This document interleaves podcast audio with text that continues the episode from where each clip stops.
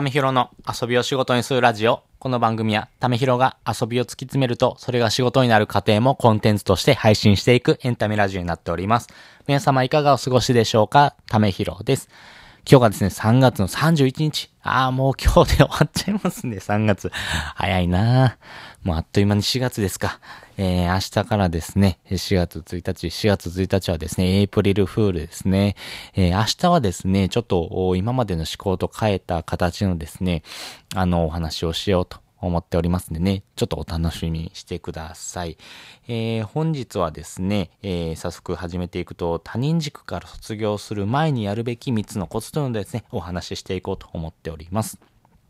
この他人軸というのがですね、えー、生きていく上で結構厄介になっていきます。えー、多くの方がですね、この他人軸というところから抜け出せない、まあ沼にはまってる方が多いなと思うんですけども、まあこれはですね、もう本当に仕方がないことです。というのも、学生時代はですね、他人と比較する。要は成績であったりとか、テスト勉強の中身、テストの点数なんかがですね、本当に比較する。まあ他人と比較しながらですね、自分が学んできたことがどこまでできてるのかっていうところですね、自分でも把握する。そして他人と比較して自分がどこまでできてるのかっていうところをですね、明確に見える化するっていうところのやり方で、え過ごしてきましたが、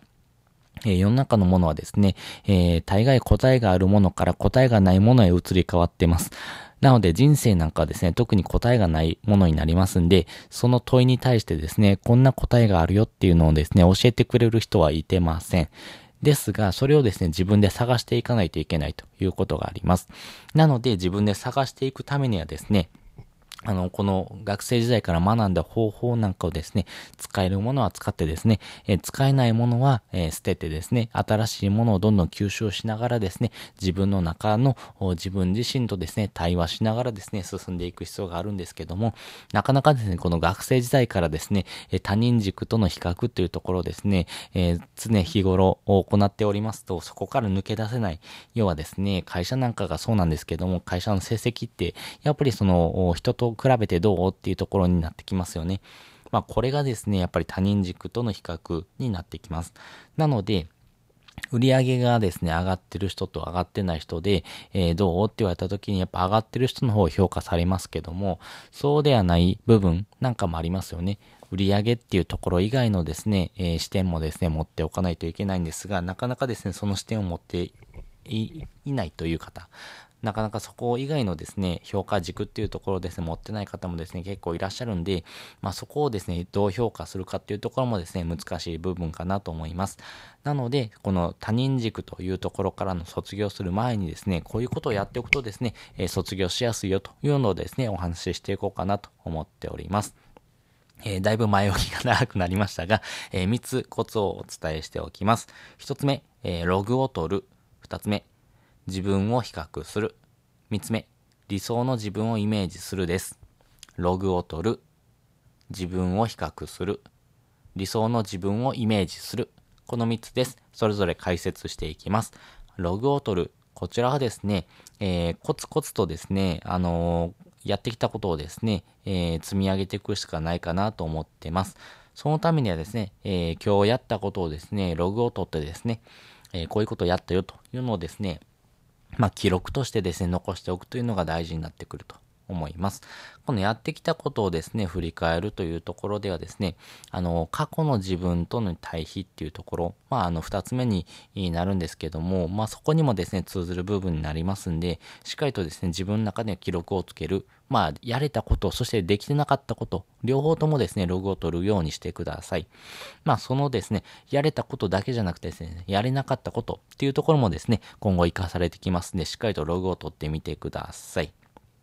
で、えー、ログを取ることで、えー、日々ですね、やってることをですね、サボりにくくなるっていうところの効果もあります。あの、今までですね、えー、やってきたこと、まあ、どれだけやったかっていうのをですね、回数書くんですけども、自分がやってきたことの中でゼロっていうのをですね、なかなか書きにくいですよね。えー、なんかその自分をですね、自分で肯定するだけじゃなくて否定することになりますんで、それをですね、やっぱや、やめようと。やっぱゼロって書きたくないね。今まで続けてきたことをそこで途絶えさすのってやっぱ嫌だよねっていう風なですね、えー、気持ちがですね、働きますんで、そういうところもですね、伏線になっておりますんで、しっかりとログを取ってみてください。で、二つ目。えー、過去の自分とですね、比較するというところですね。自分を比較するというところは、過去の自分とですね、今の自分を比較して、えー、やってきたことをですね、振り返りましょう。そのためにログを取ることで、えー、過去ですね、え自分はこれぐらいしかできてなかったけど、今の自分はですね、ここまでできるようになったよっていうところをですね、振り返ることができますんで、まあ、振り返ることによってですね、自分の成果、そして自分の自信にもつながっていきますんで、まあ、その部分をですね、しっかりと自分のの対比をですね、してみてください。そしてですね、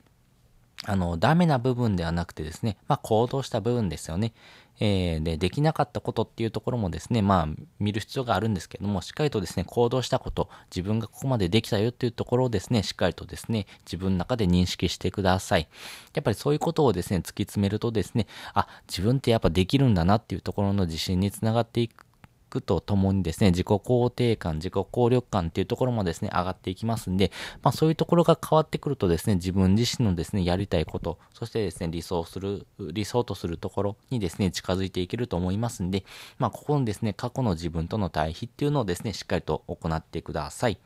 で、三つ目、理想の自分をイメージする。えー、この理想の自分をイメージするというところが、えー、結構難しいなと思ってはいますが、やっぱりその理想とする自分をですね、どこから引っ張ってくるかっていうとですね、普段の生活で、あ、この人いいなと思っているような部分のある人、まあそういう人をですね、ちょっとピックアップしてください。まあその人のですね、えー、行っていることで、どういうところがいいのかなっていうところをですね、分析してみましょう。要はですね、人の行動をですね、真似てみる。人の思考を真似てみるっていうところからですね、スタートするべきかなと思います。